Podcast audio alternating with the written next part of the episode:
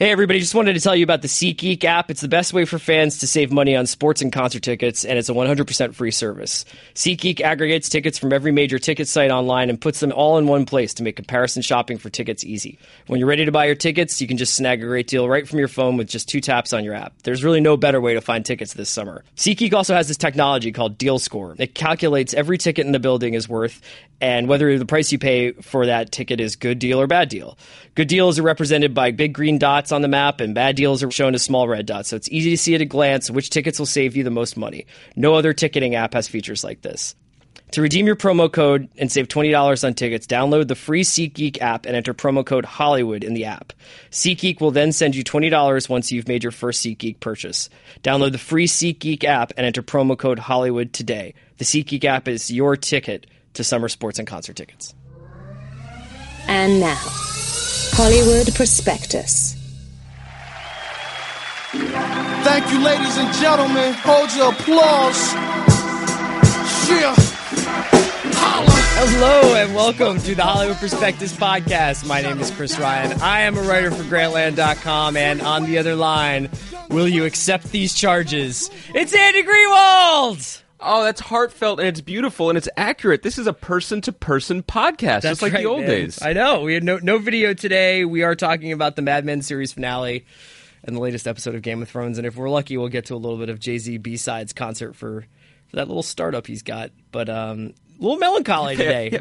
By the way, fingers crossed for that guy. Yeah, yeah. Here's hoping he can really put the pieces together like to and make it work. And-. Um, Andy, man, uh, here we are Hey, at the end of the road. Uh, we have This is tough. we've gotten to the end of the run of Mad Men. Um, I kind of wanted to try. We'll talk a little bit about. I wanted to sort of start micro, if that was po- Mm-hmm. if possible. We could talk a little Mm. bit about some of the mechanics of the episode, Mm-hmm. and then we could talk generally about the the series itself. But there were a few things that really obviously jumped out at me. Um, Okay. I want to ask you: Do you want to start with the the Coke ad, or do you want to kind of let that simmer for a few more minutes, like a, a, a like a like a deglaze it? You know, is that what you, what you, do with Coca Cola? You're So making look, like to, to, to clarify, Chris. Yeah. Do you mean the Coke ad at the end of the episode or the one where Joan was snorting Bolivian marching powder off of Bruce Greenwood's pinky nail? um, I I I meant the end of the episode, but we can Oh, we can. I That was a very I that- economical depiction of cocaine use. And yeah, I thought they were very, very modest. But again, it was 1970. You know? Yeah. So I think I think things really, uh, boy, that really escalated later, like a like a Anchorman street fight. Um, I can't wait to see the uh, the sequel with Bruce Greenwood, where he's just like running, running rails in Key West somewhere. He's basically turns into Ben Mendelsohn in Bloodlines. What if, what if what if what if Joan comes out of her out of her apartment slash the Holloway Harris offices and she's like, Richard, did you dig all these trenches? Well, I was kind of wondering, like, is there actually a business, or has Joan just been on coke this entire time and has they no idea? She's just like calling random people, like, I have all that money and I'm ready to make your commercial. What they didn't show was in the kitchen all of the people who got fired from Sterling Cooper naked with ga- with masks over their faces like an American gangster, just cooking up that raw, just keeping the product moving. Oh man, See, we can't let go. We want a spin-off or something. We want it so badly. You know, Andy, I, what I uh, before we get to the advertisement, I wanted to talk a little bit about the title of the episode and the main narrative sort of device that was used to deliver all of the final chapters for these characters. And that was the phone. It was sort of like not really talked about Yes. a lot because I think everybody was sort of blown away by the ending slash disappointed with the ending, depending on who you are. and but but this was an episode that was primarily conducted over phone calls. And it was Yes. called person to person. You had the Don Sally phone call, the Don Betty phone call, the Don Peggy phone call, um, Peggy and Joan trying to book their lunch, Joan calling businesses to to start her own company. Peggy and Stan basically have the most important moment of their romantic lives over the phone. Yep. Um, so I think a cynical side of me would be almost say asking, was there an issue with like scheduling people? Is this like one last AMC screw up before we go, or what was this symbolic of the divide that had emerged in these characters' lives? That these people were not spending time with each other in a conference room in an office. This is how they communicated now. This was maybe a sign of you know the changing times of people conducting more business over the phone. What did you think of the way that the story was told? I think it's a great question. I think one just bigger point is that old phones are clunky and they were inefficient, but they are cool as hell Yeah. on the screen. Yeah. The way they sound, the way you can grip them, like it made for really engaging television. Yeah, they all had to like was, move them from shoulder to shoulder. I thought that you know the Don Betty scene was particularly effective. No one has ever held a, a handset like like Jon Hamm. I mean, if, if the phone industry Or a phone, has some sort of awards, yeah. Um, it's interesting. I mean, I think that it was. You could look at it in a couple ways. You could look at it in a cynical way, as that this was what happens when you blow up your show, you know, well before the end, and yet you still feel the need to establish some connection between people who might otherwise no longer have a connection. Um, I think you could look at it as. Um, I mean, in the case of, of, of Stan and Peggy, which is something we're going to return to, I hope, um, uh, some of their best moments were on the phone, and so Yeah, that absolutely. was a callback a callback to them. Um, I, I, don't know. I mean, I, I guess I'm sort of on. I'm, I'm sort of attached to the idea that these people were like the Big Bang happened in their lives, and they were together for a, a short amount of time, but then circumstance and nature and their own desires and screw ups kept pushing them in opposite directions, and so the phone was sort of the last link between them. And it also sort of touched at the one of the central ideas of Mad Men and, and, and really all great art or drama, which is you know, can we can we actually ever connect? Can Right. we ever get access to a person's ear, to their heart, to their soul, um, whether we're in person or whether we're using technology or, or a device? And so, I think it was sort of poetic. I, I appreciated that it was linked throughout the episode, but I, I think that because I thought the episode as a whole was kind of a, a failure as an episode, not necessarily even Sure. as a series finale. I, I looked at it as another clunky part of it. I was kind of hoping, you know, throughout the e- episode, because I'm sort of an asshole. I was kind of hoping. I was thinking of like other moments that could have basically been the like, I'd like to buy a, the World of Coke uh, ad, and it would have been pretty funny as if uh, in the middle of Don's breakdown with Peggy on the phone, he was like, "I just want to reach out and touch someone." Does anybody have a pen? Can I write that down? Like That's gold, isn't it? Isn't that gold, Brett Gelman? Isn't that gold, Supergirl? um, weird casting. so yeah I, I guess that that's that's an interesting I, I see what you're saying i kind of felt like um this this episode was about sort of if if this if, if this show was largely about how these people created a surrogate family for for one another you know Yeah. uh, throughout their professional careers to make up for the fact that their home lives were largely in disarray or full of trouble and sadness and and whether or not you know their workplace was full of trouble and sadness as well but they they found some sort of solace there this was a he he tied the knots on a lot of these things and i thought that that was sweet um, I think that I have started to just I've just come to the conclusion and come I'm at peace with the idea that finales are just what exactly what they are. They are not part of the story. They are like the pilot. They are the bookend separate things. For the most part, you you know, a finale is is thought of a long time ago or is has an undue amount of pressure on it, much like a p- pilot. Um, it is not about servicing the story, but is more about servicing the legacy of the effort people put into making that television show and also the effort people put into watching it. And I thought that despite his interview with Dave Itzkoff in the Times last week, which seemed to suggest I you know, it could have just been Don doing donuts in the Salton Sea for an hour and that would have been Matthew Weiner just being like, Gotcha. It was a very conventional, sweet I mean, it had more in common with Friday Night Lights for, to me than The Sopranos. I really appreciate the sentiment that you just expressed. I think it was really important. It's a, a really important corrective to overreaction in any direction after something like last night. And I wish that uh, you had showed up in my apartment and stood over me on my couch like Don did to Peggy in season two. Yeah. You know, like when she's in the hospital, you should have just been like, "You will move past this. This will you will get over it. Your disappointment will fade." Uh, I think that's really important. I think that TV we're you know we're headed towards an era where where TV is much more about the beginning and ending, both because the beginning needs to hook people much more than it ever did due to competition, and the ending matters more because we're going into an era of limited series and event series where resolution is baked into the whole conception of the project. Um, Mad Men uh, is you know, and we talked about this a little bit in our our finale preview pod on Friday. Is a throwback in a lot of ways, and it is a tribute to the beauty and possibility and messiness of an unlimited series. Yeah. So the show really was what happened between episodes two and I don't know what was it ninety one. I don't know the number, Sure. but but I, I think that's a very very important way of looking at it. Um, that said, okay, let me. I have, I have two tiers of reaction, and the Well, first you- tier of reaction. I would just say that that for in terms of like so for instance about the and I, I want to get to your the, I want to just end my bit here by giving it kind of like one more pat on the back before you kind of punch it in the back. Uh, Right. It's just that like you know the Peggy, Peggy and Stan stuff for instance is something that I think people were like oh that's just fan service that's that's just Yes. satisfying some sort of yearning we all have for people to be happy. But I think that this, since this episode was so much about the divisions and the line between your personal and your professional self, and it, it was something that Peggy was always loath to do. I think she always wanted to just be seen as this professional person and not ever reveal things about herself, not ever make herself vulnerable. And when she mm-hmm. did make herself vulnerable, it was sort of in this outbursty way.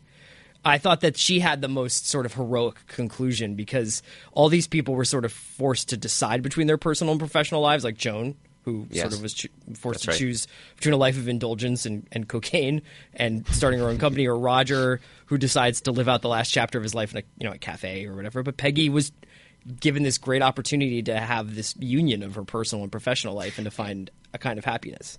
And let's also not ignore the the great scene where she is just a tough ass, you know, in the in, in at work in that meeting Yeah. where she gets what she wants, and and and I, you know. I, in line with your generosity here, I think that one of the best things about the finale was that it did not indulge something that it appeared to be about to do, which was the the the more than the Peggy and Stan fan service, the idea of a Joan Peggy let's get 'em gals um, counter narrative for for business in the seventies you know, where they would form a partnership and work and create this company together.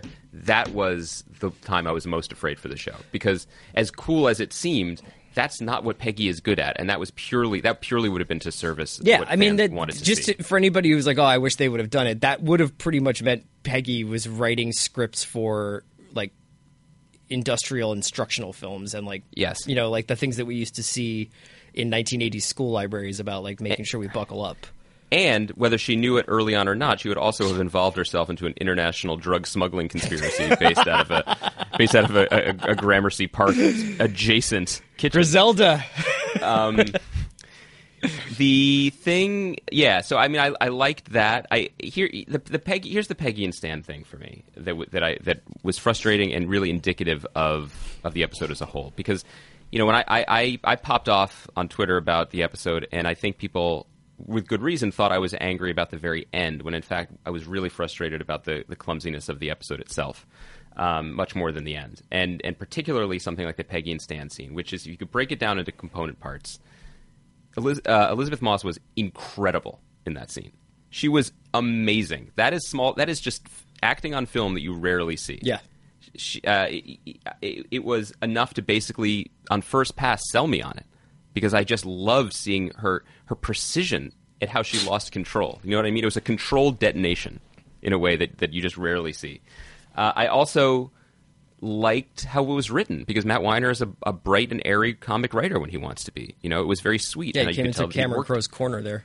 He did, and you could tell he'd worked on it for a while Yeah. on that scene, and, and, and the care that went into it. Here's why I felt it was ultimately a betrayal of what I really liked about the show. And when I use big words like that, I still love the show. This is not like it does. It has. It, this has done nothing to, to dim my ardor for it. I just mean that what I had always admired so much about Mad Men was that we knew Peggy and Stan loved each other.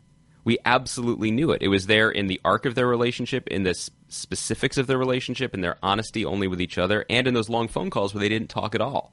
And so to have it spill over and, and just into this, into sort of you know Nora Ephronica, um, felt kind of.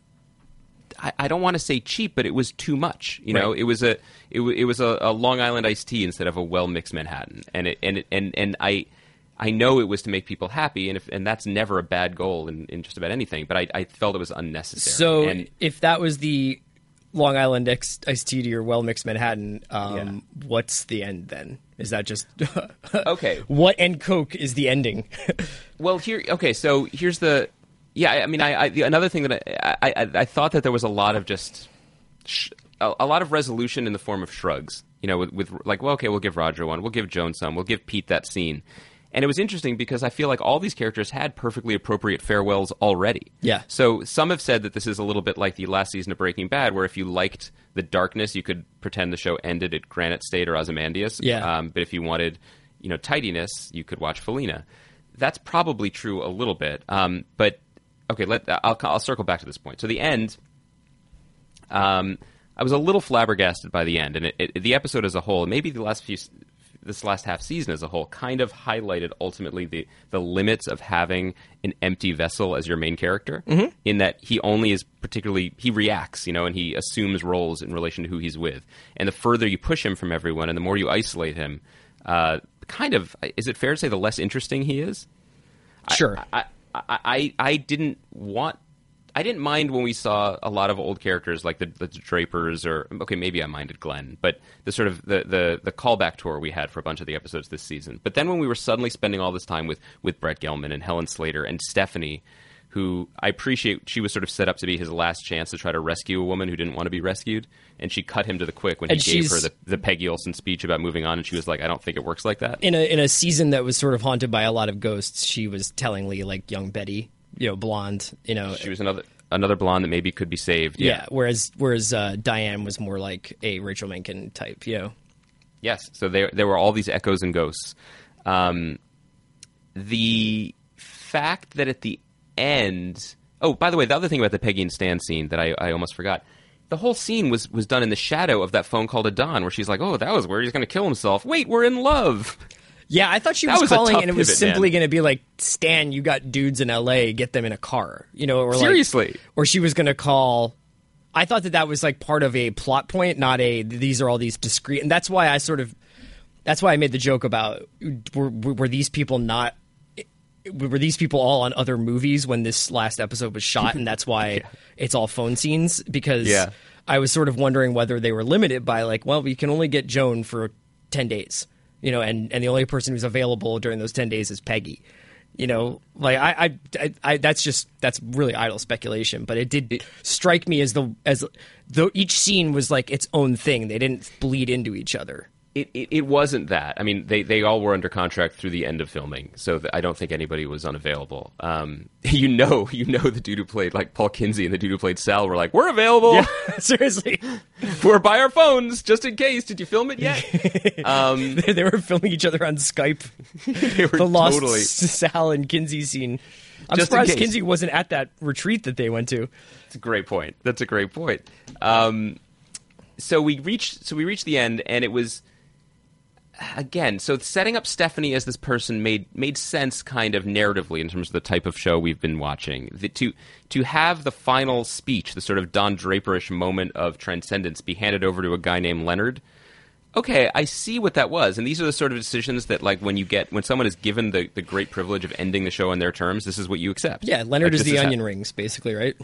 I guess so, and and that's fine. Even though I found that a little frustrating, and those that was one of the many moments where I felt like and sort of an out of body experience, where I was like, "What show am I watching right now? I don't recognize this as the show I have been watching all of this time." Sure. And then to lead to the moment of enlightenment, and then the moment that everyone was talking about, where it it cuts out and we go to the the Coke commercial. Now, couple things. I found it very jarring, and you, I thought you nailed it in an email you sent me last night. So why don't you, you say your take on that? Because I really, I thought that was really good. Um, I actually can barely remember what I said to you Well, last night. you, you, you said that it felt, I think, and I'm paraphrasing you here, but it was kind of overly clever. Oh yeah, Like, well I was just like he had the layup. If if you end with Don Don smiling, it is the I think everybody gets it. I think everybody is like, I see what happened. This guy was trying to break the land speed record driving west. He's outrunning and then running back to and outrunning his past. He breaks free of that, but everybody who goes west eventually hits the ocean, which is where he winds up. Mm-hmm. Staring out into the sun, he's bought mm-hmm. in. He's decided that you can be new again in this world. You, you can he, he's bought in or cashed out. yeah, one way or the and you you know he he actually believes in something, even if that's just he's allowed to be happy, whatever it is, and and then that's it. You end it with the layup. You don't have to stop in your mid drive and do a 360 skyhook. You know, and and then run off the court like holding up your jersey like you know, Baron Davis style. So I think you could do three different readings of the end. You could say Don did not create the Coke ad, and that that was a omniscient narrator. You know, Matthew Weiner inserting himself into the show to say, Yes. "Look what came of this kind of enlightenment later on." Yes. Um, but the fact that I think we know that the that that I'd like to buy the world of Coke comes from McCann in real life, and that it was created by a guy named like what was it, Bob Backer or Bob Bracker, which is basically It- Don it, Draper. it was an, an alliterative name. Yeah, and that I, I think you have to assume that Don eventually goes to create the Coke ad. And, and I, I think some people have said that that was an incredibly cynical act. That basically Right. Don had had this moment of self discovery, gone back to New York, and decided to sell the world a fattening soft drink. I don't necessarily agree with that. I think in the context of 1970, Coca Cola is not looked at as this death dealer.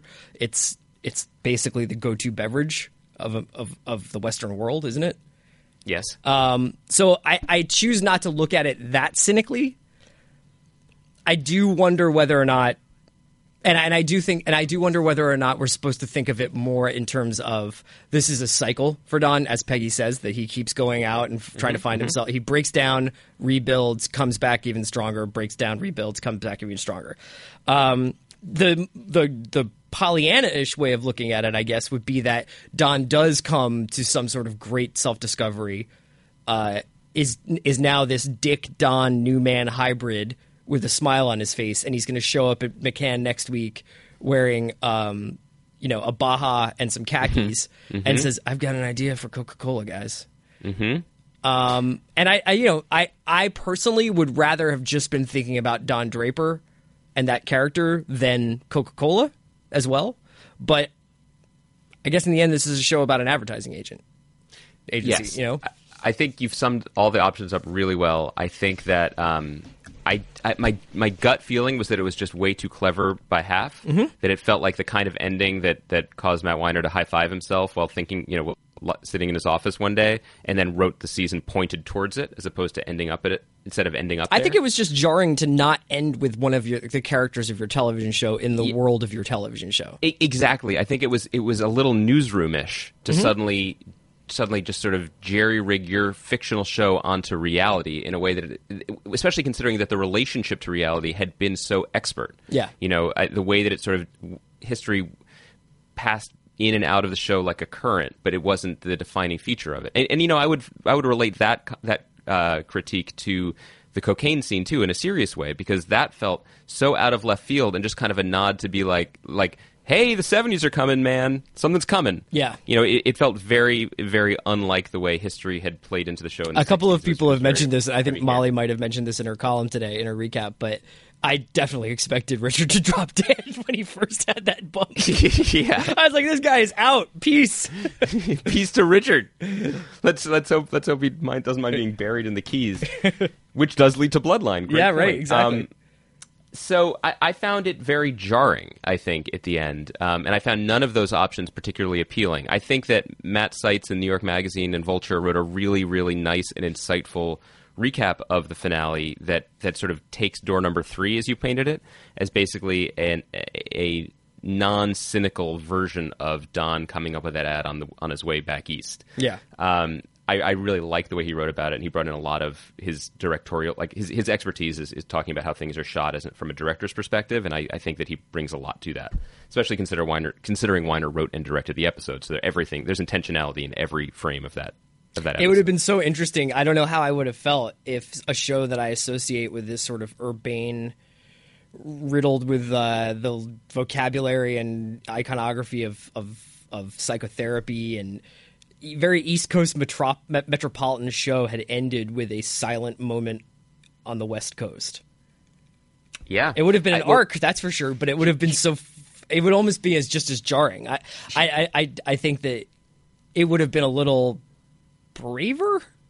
Well, I don't know if I want to associate courage with with the ending of a television show. But Well, here I'm I'm still trying to figure this out in my head, and I'm I'm writing something for tomorrow about it. But let me try to sketch out what the way what I where I sort of landed. Go for it. Which is, which is to say that um, I think that one of the things that Weiner has done with the show that has enthralled us and frustrated us at times is he's really tried to stay true to the messiness of life and human experience. So every time Don Draper backslid and sort of did the same things all over again, it was it could be very frustrating for a TV viewer, but it rang true in terms of how we live our lives and the mistakes we make over and over again. Um, similarly, I think that there's a way to look at the ending of the show as a little bit of every version that you mentioned. Um, there is certainly cynicism to it, but there's also the potential for hope. Because the thing is, whenever we make, you know, we don't have, we rarely have trans, transcendent moments. We have a, an, you know we, an accumulation of small moments and small realizations.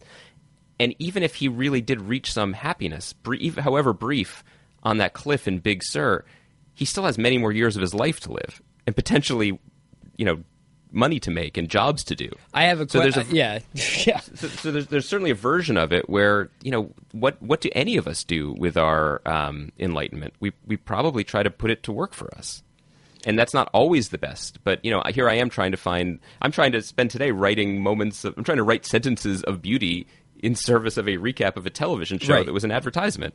So so I, I, I certainly am painted with the same brush. I, but here's the here's the other thought that I'm that I was struck by. This is not I was not struck by this last night. I was struck by frustration. But this is as I've thought about it more. I think that let's think about how we talked about this half season. You know, and why we were and what we talked about Friday and last Monday and the week before, and why we were both, I think, really engaged by it and moved by it. And it was because the show was really, in its final episodes, was really willing to wrestle with ambiguity and basically shrug its shoulders at the possibility of resolution and finality, which sort of runs contra to everything we've come to expect about TV and certainly last seasons of TV. Um, and I felt like everything the characters did, and certainly everything Weiner did, was a little bit of a well, what if there is no way to write this off? What if everything just kind of ends? Well, what if it ends like this? What if it what if it doesn't end? What if it just keeps going? And then finally, like you said about Don, he ran out of real estate. He ran out of room, and he kind of shrugged. Yeah. You know, and, and, and everyone, he kind of gave everyone a little bit of a shrug. Everyone had a goodbye already. They all got a second one, a little bit of a neater one, a little bit like an obituary or being invited to your own wake. And there was something else that ran through this episode, which was a kind of, I don't know if it's cynicism, because that reminds me more of the way David Chase felt about TV, but it's a, it's a weariness in some way about TV and what TV does, which is to say that it, it, it kind of flattens and deadens everything, and it makes it feel trite. Well, so we talked about so how no- he, he had said that you know this we we've I think the most useful way to look at this season is to think of it as this epilogue that Weiner described it as that he he had said that the show in his head ended with Don showing Sally where he grew up Yeah. and that this is this riff afterwards I mean this is a, essentially a workplace show without a workplace anymore I mean the the, the Yeah. umbilical cord is cut these people are adrift you know and and the thing that gave this show its heartbeat had ceased to be. Uh, so there's gonna be this sort of weird meandering quality to it, and that's what I think you and I, like you said, this ambiguity. This, that's what we were reacting to. Aside from the fact that it's just easily like the most smartly written and well drawn show. I, I mean, but, but there's something to there's a line to be drawn here, and I'm I'm not sure if I'm able to do it. I'm not sure if I'll be able to do it by tomorrow. But I think there's a line to be drawn between um, this idea of l- hoping for some sort of artistic truth or perfection in a TV show, and hoping to be you know, and hoping to buy and hoping to buy happy buy everyone happiness through a soda. You know what I mean? Like if there was if Don was able to have a moment of personal um, transcendence or happiness, how would you reflect that in a visual medium like television? Television flattens, you know, it, it makes every experience seem sort of universal. It, it you can't get into anyone's head. It's not a book. Um, it's not telepathy, Right. you know. So, so you can you can choose to say like, what a wonderful idea to buy everyone happiness, and you know, I think it's very important in retrospect that Don you know, gives a, a dollar bill to the hippie when they get to the, the retreat, and he's like, "Well, she takes money. That's a good sign." sure. There's this. There's a profound. This was coming. I mean, like that- he, that- the, the guy says to him, "Don't you want to fix the Coke machine?" I mean, like th- they, Right. they've been dangling Coke in front of him all season. There's an unshakable belief that you could buy everyone something through happiness, which also contains an even bigger lie that someone is selling happiness. Yes. and uh, you know, so I, I, I think that I'm trying to see it in the bigger picture of what Weiner was trying to do artistically, which again has removed me from the creative fulfillment or, whatever of this episode as an episode of television. I, I did not like it. It was. but it's just so different from some of the other shows that we've seen. It has much more. In, there was not a relentless drive towards the end as you could feel in Breaking Bad, and there wasn't an Uh, yeah, a different story. unsustainable. I, I think that there was something about this show, and we've talked about this before, about how it could have just gone on in perpetuity, even if it wasn't about the the, the agency specifically where these people worked. And it was almost like, you know, the way ER can go on forever because it's just about the doctors who work in the ER. Well, this was the reverse of that. It was the inverse. This could have gone go- on to get forever, but it could have just been about these people instead but of the this is- workplace. but this is exactly right. I'm glad you said that because that's exactly what I'm what I'm what I'm wrestling with. When we first suggested a few weeks ago the idea of wanting Mad Men to go on forever, we were joking about it and basically suggesting Yeah, that our idea so was in some way Right.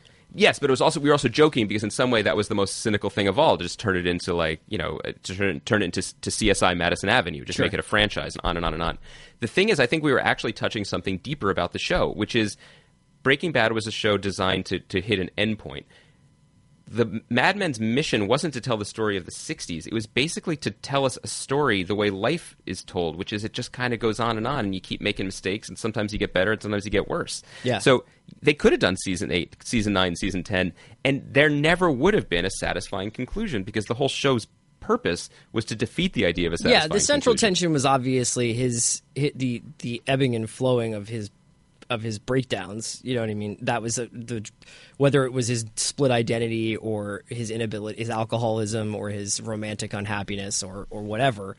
And, and then in the the last season, it was more about a sort of professional wanderlust with him asking people what they want and nobody ever seeming to give him a satisfactory answer but that I, suppose you can only have a guy have so many breakdowns. But it, there was no particular reason for this story to conclude other than the fact that it was the end of a decade and that they had all stopped working together.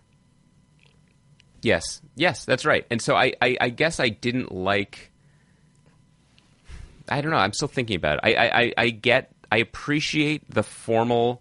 I don't even want to call it brilliance because I don't think it was cleverness of bringing that ad in at the end because it suggests forward momentum without ever showing it. It suggests that he Um, went back to work and that he had a long and and profitable career. Yes, but by not showing him actually do it, it also just it, it, it also suggests the idea that this is the way of all flesh. Like this is the way everything goes. Yes, like we that- can't we we don't learn all the way. We keep trying to take a moment of you know of indescribable, ineffable beauty and truth, and then you know get it on film and Well, do you think that it. what he was actually saying there, or what the sort of central message to that whole ending is, is that his identity was as the madman, as was it was as the the that Don Draper, creative director, ultimately was the identity that he chose I think that I think that it, no, I think that instead he smiles, and you think he's smiling because he's found peace, and really what he has is an idea for a commercial.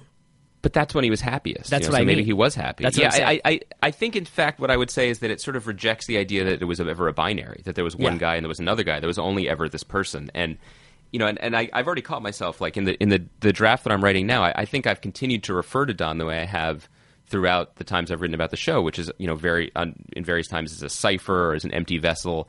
Um, James Wolcott, who's the you know the very smart critic who's at Vanity Fair now, tweeted something today about how that's exactly wrong. That the thing about Don that was so compelling and also so difficult to summarize was that he contained too many things. He could be anything at any moment, and his emotions were so raw that he had built this. You know, he had built a, a series of of of of, armor, of armors basically to protect himself from them. Yeah. I think I think that's probably true. I think that he was never able to make peace with all the things within him because this is a guy who absolutely felt the wound of of on a very deep emotional and real level of, of his ex-wife's cancer, of his daughter's loneliness, of his I guess of his son's total abandonment, but then his way of dealing with it was to run further in the opposite direction. That Yeah. that's not easily summarized, and that's one thing that I admire about the show and will forever. Um, I feel like we said a lot of what we had to say about Mad Men's legacy as a series last week on the Mad Men finale preview pod, which people Yeah. can still download. I guess it's uh, even though we didn't, we didn't.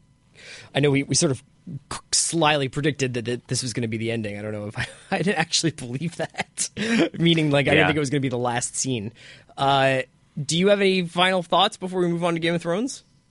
Um, I mean, I'm really, I'm really going to miss it in a way that, Yeah. um, that I know we said on Friday, and I, I think about it again that I wish there were more shows like it, and, and I like it, like it in the sense that we're that we're questing like this, you know, that we're ambitious like this, that we're trying to.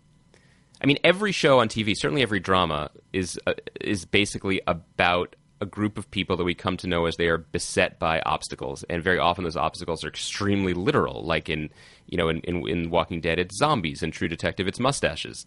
But in terms of Mad Men, it was nothing but just life. It was just people beset by life, and that is so hard to do. The degree of difficulty is off the charts, and that, there's a reason why no one else has really tried. Yeah. So it's weird that the show ended with all this conversation and all this celebration, but there's really nothing like it left. And and I and I guess my only other thought is I I I, am grateful that, that we had the show to discuss that I could get so heated about the last episode of and really dislike the last episode of, but still be so thrilled to talk about it for this long. You know that, that that's when I, I I was too glib when I said I thought it was awful. I thought it was a I thought it was an overtly clumsy and probably bad episode of Mad Men, but that's a different that's a different conversation than most of what ends up being on TV. Yeah. All right. Well, uh, let's. So I, I I flipped last night. Usually, I watch Game of Thrones and Mad Men as as is the way that time dictates. Uh, but I Yes. just watched You- Mad Men. We're all we're all slaves to that. the real the real master. I watched Mad Men first last night, and um, just what a great way to end the night with that, that last Sansa scene. Oh, just to just really send you off to dreamland, happy, right? Happy and fulfilled. Um, what what what would you like to buy the world after that episode? a cock merchant? I don't know. A dwarf dick? yeah, well that's that's what they sell mostly. I mean, I, actually, I was curious what the rest of their wares are. You know, I mean? yeah, Like, seriously. Like it was a, such a specific. they were like, One- "Oh yeah, the cock merchant, of course. Yeah, that guy. One thing, you know, I feel like I think he has a pop up in West Hollywood. like, That's what I'm saying. Like, I, I think it's more of a. I consider it more of like a, a modern trend that we have just specialty stores where they do one thing and do it really well. Yeah. So I wonder if you know having a business is really tough in Westeros. So I wonder if it's like Cox shop and bubble tea. Do you know what I mean? Like, like, like. Like that's probably what it would be. I bet there's one on St. Mark's right now. Yeah. Like what else would I mean, they maybe sell? you they could would confine it into a smoke shop where it would be like a a bong in the shape of a dwarf cock. Right. Oh, it's like oh, right. So it's like a it's like a, a dwarf dong themed general store Yeah, or bodega, exactly, basically, where there's like all the stuff you need for your bachelorette parties, um, you know, like little gummy candies or whatever. Um, Well, let me ask you, I, you. Your your review today was probably your uh, most critical of the season. I Yes. would say, and I don't know how much of that was also a residual kind of like dealing with the Mad Men fallout, uh, or just like the end of the show. But I agreed with. I, it was only until the very last scene that I sort of looked back at the rest of the episode and was just like, ugh. Um, I did. I did really, really enjoy uh, Cersei ordering the code red. That I love the courtroom stuff as I usually do with this show, and I, I thought the uh, the return of, of Margaery's grandmother was great. Um, It's amazing the way the show allows people to have the different types of shows that they are fans of. Like Yes. you are a big Yeah. fan of Game of Thrones legal dramas Yes. and touching teenage YA rom rom rom coms. Like that's the part of it. But you like. brought up a really good point, which was that you know they cut to this. There was something very weird. I, maybe it was just me, but there was something very weird about the Myrcella like love story told in two minutes, yes, and then the very like we shot this on Gower Street, like on the back back lot, like r- like fight between the Sand Snakes, Bronn and Jaime, and the the king, the prince's sort of security force. It just seemed real. that, like, yeah. why don't you guys put on these nice like drapes from Anthropologie and go have an a spear fight for like five seconds of all because it's also- I think part of partly it's because it's a different color palette. So much of the action takes place at Yeah. night in these sort of rural, like dark places, and this was a very like let's have a fight by a fountain. Um, but I there was something very discordant about the the Arya in a catacomb of faces versus forever. versus like the the lovely sort of Epcot Center vibe of Dorne. It's also a question of of um, of pacing and waiting, like and wait, not you know, in the sense that. I, did you know that Arya's job was to wash corpses? Like because we definitely got that vibe. Like Yeah. that was cool on the third corpse. We got the message, know. and I, I didn't need to see how Westerosi manicures are applied. Like I didn't. That's not. I, generally, I like to see things. I like the floating The melon details, markets. yeah. You know, I really like the details. That was one detail too many. Right. Especially when we had a what seemed like it was meant to be a, a sort of momentous battle. It, it felt like an absolutely like an afterthought. But I do want to say before, just to your other point, I watched Game of Thrones first because you know I, I, I- operate under the laws of time and gravity, and as we as we do on the East Coast, so it was on first, and so I was very very negative on the show even before Mad Men started. Um, I thought this was definitely easily the weakest episode of the season, one of the weakest they've ever done. Everything felt off. The pacing felt meandering and strange. It it all felt like as if it was in service it, it was the exact opposite of what I praised last week, in that everything we saw felt as if it was in service to something greater that we hadn't seen yet. Yes. it it really felt like they were saying, "Trust us, we just have to get there," which is which happens sometimes. I mean, the, the analogy I used in my recap is like it's amazing once you get to the top of the wall, but you have to take a wooden elevator to get there. Yeah. there's there's no way to yada yada that it's part of it. it's hard if you're going to make.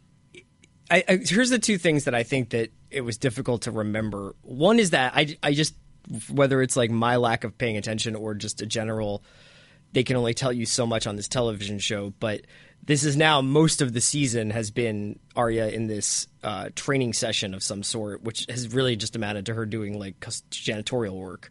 It's- it's while people ask her kidded. if she has no name or not. And I get that. I get like the general sort of ethos that's going on here, but I'm still not exactly sure what like the end game is. She trying to become a faceless assassin who shrugs Right. off her name only to go back because it's like she's the, wants to become a person who people give names to who mets out justice, you know.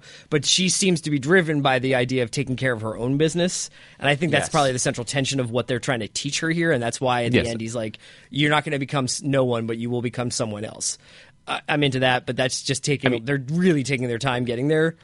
Well, remember that she did save her sword. I mean, she wasn't give up. She did not give up her old self. But Right. but you're, you're, what you're talking about is something that I was that has run through the show, which is basically it's so epic, and there are so many um, twists and turns and meandering digressions along this this larger journey that.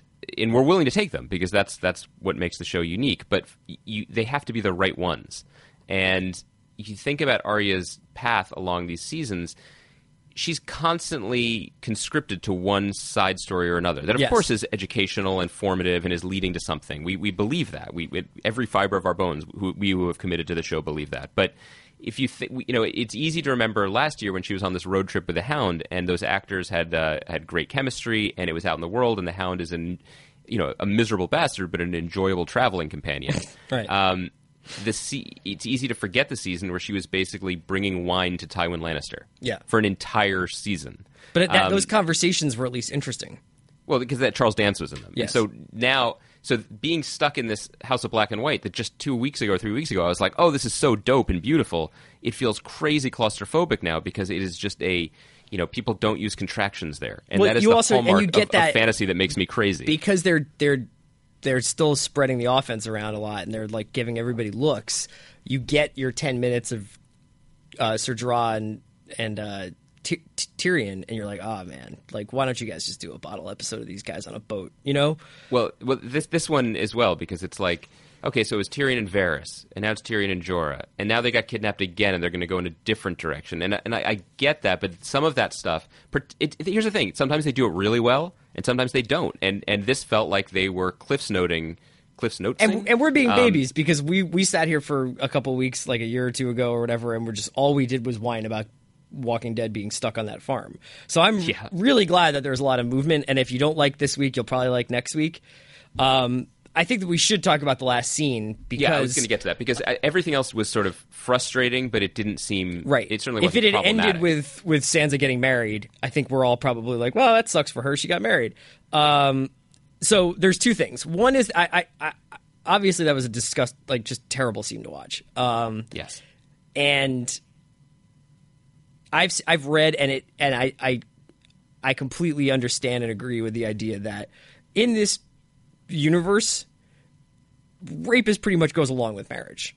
It's often either comes before or after, but it, it's very much a reality of of of romantic relationships in this world. just male female relationships. Yeah, exactly. It's- and that, an that they're often part of a power these dynamic. marriages are forced, they're arranged.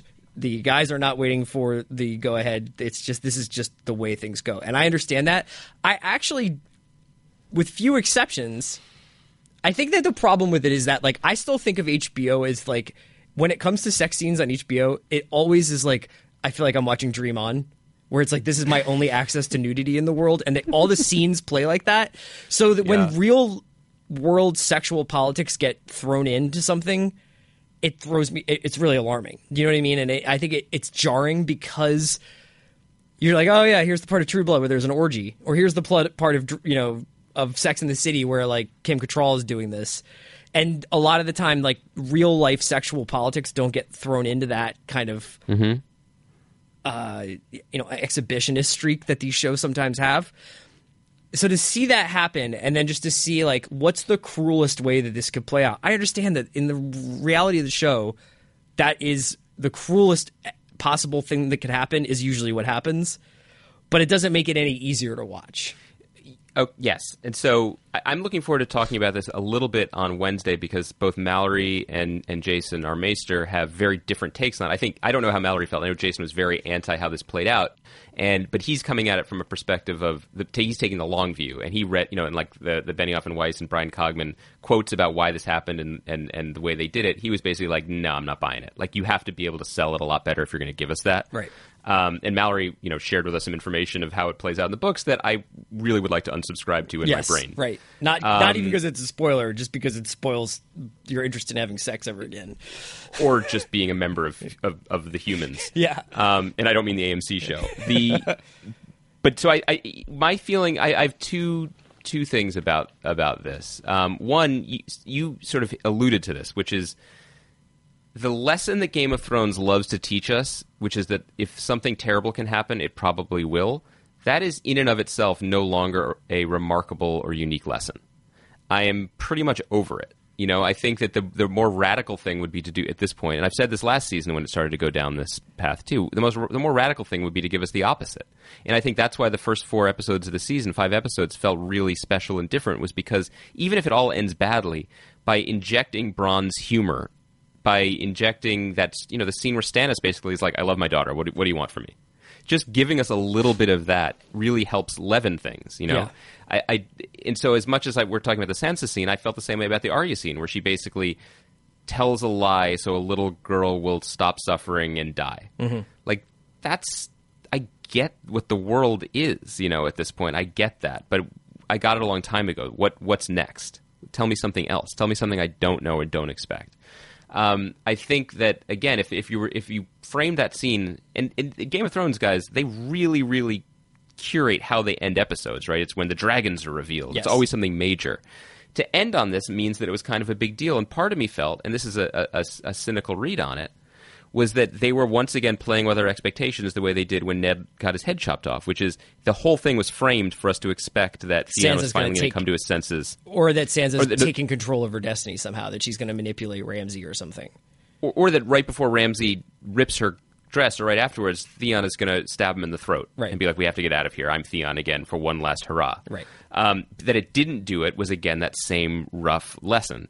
Um, the the other part that I had a real problem with, and I'm not going to get into the the larger issues of whether uh, rape is ever a legitimate storytelling device because I think you know we talked about Mad Men and, and, and rape figured into Mad Men on more than one occasion and was generally done I think with with some narrative integrity you know and, and, and, and added to the show in, even if in a horrible way.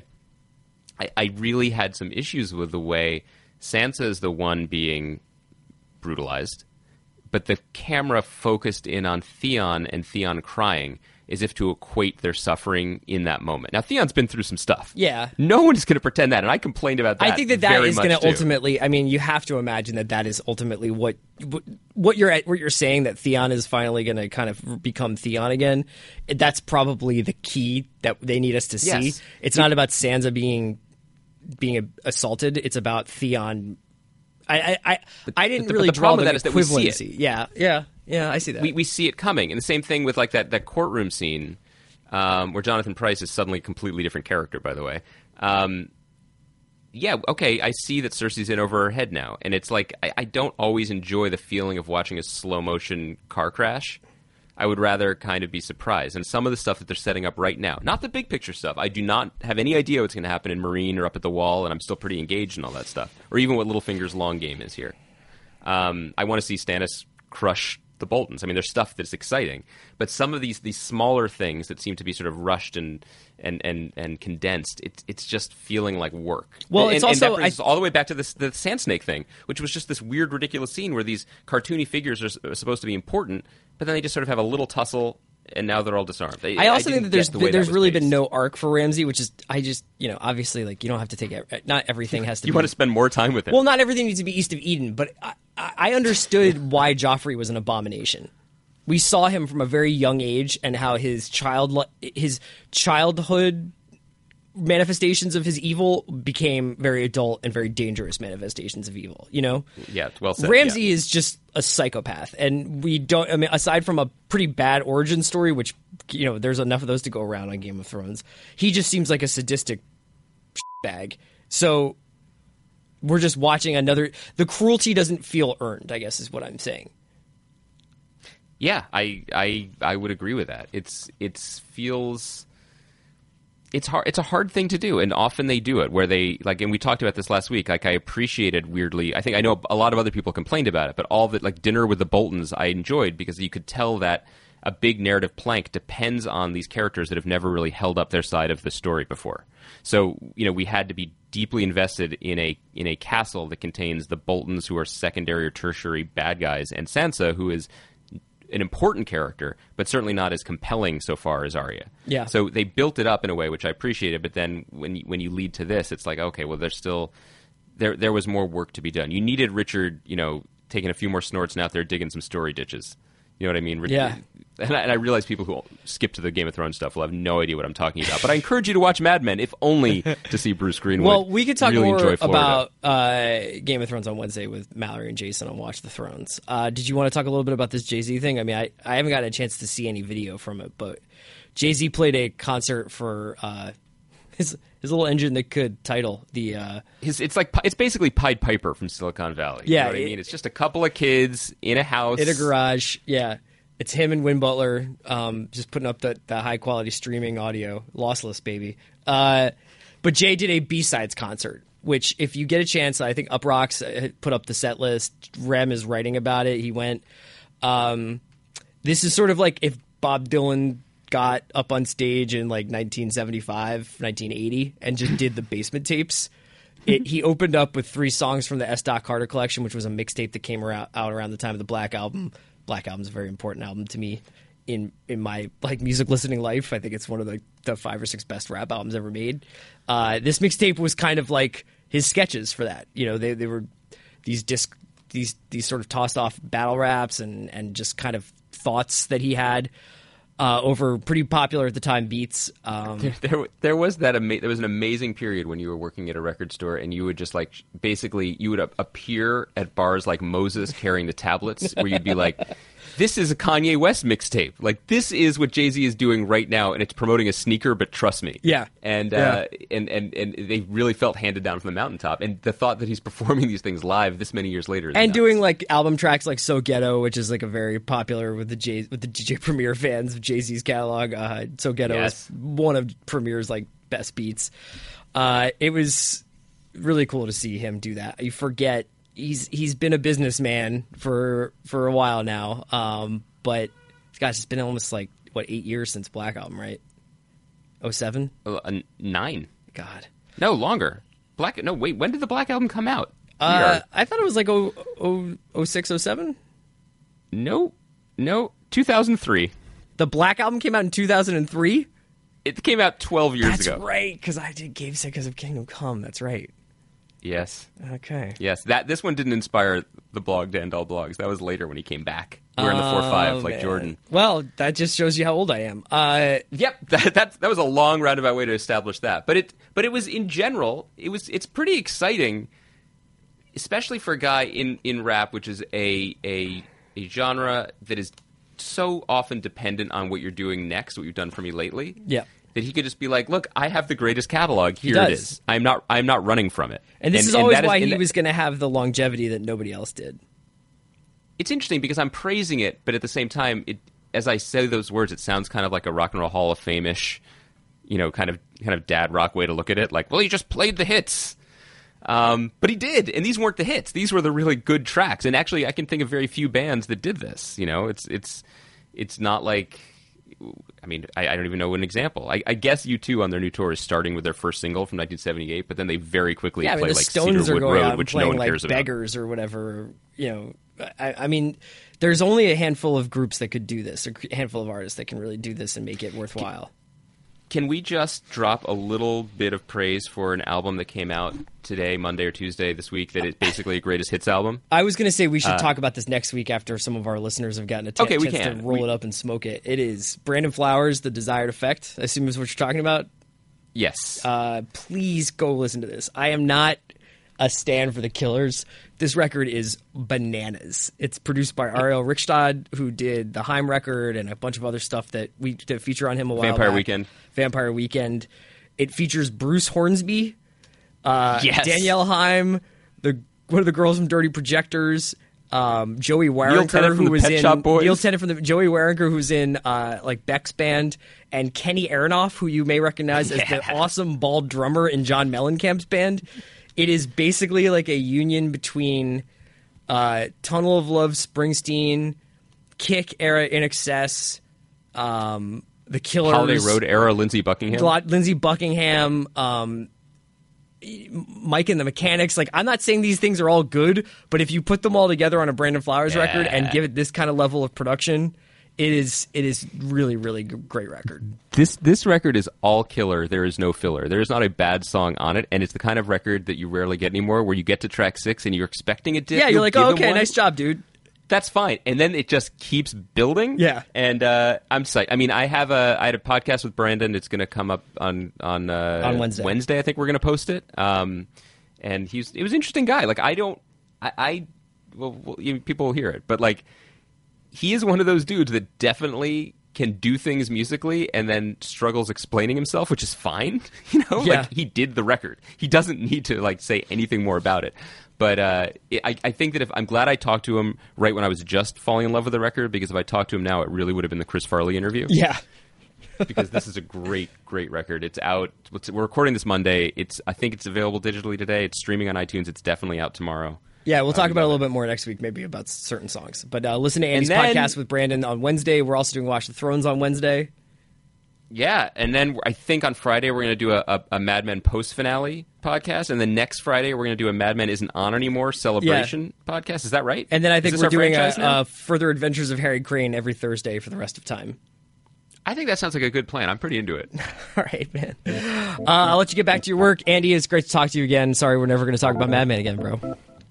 Good pod, Chris. Great job, Baranski. Later. Thank you for listening to Grantland. To hear more Grantland shows in your earballs, subscribe to Grantland Sports and Grantland Pop Culture on iTunes. Or go to grantland.com and click on podcast.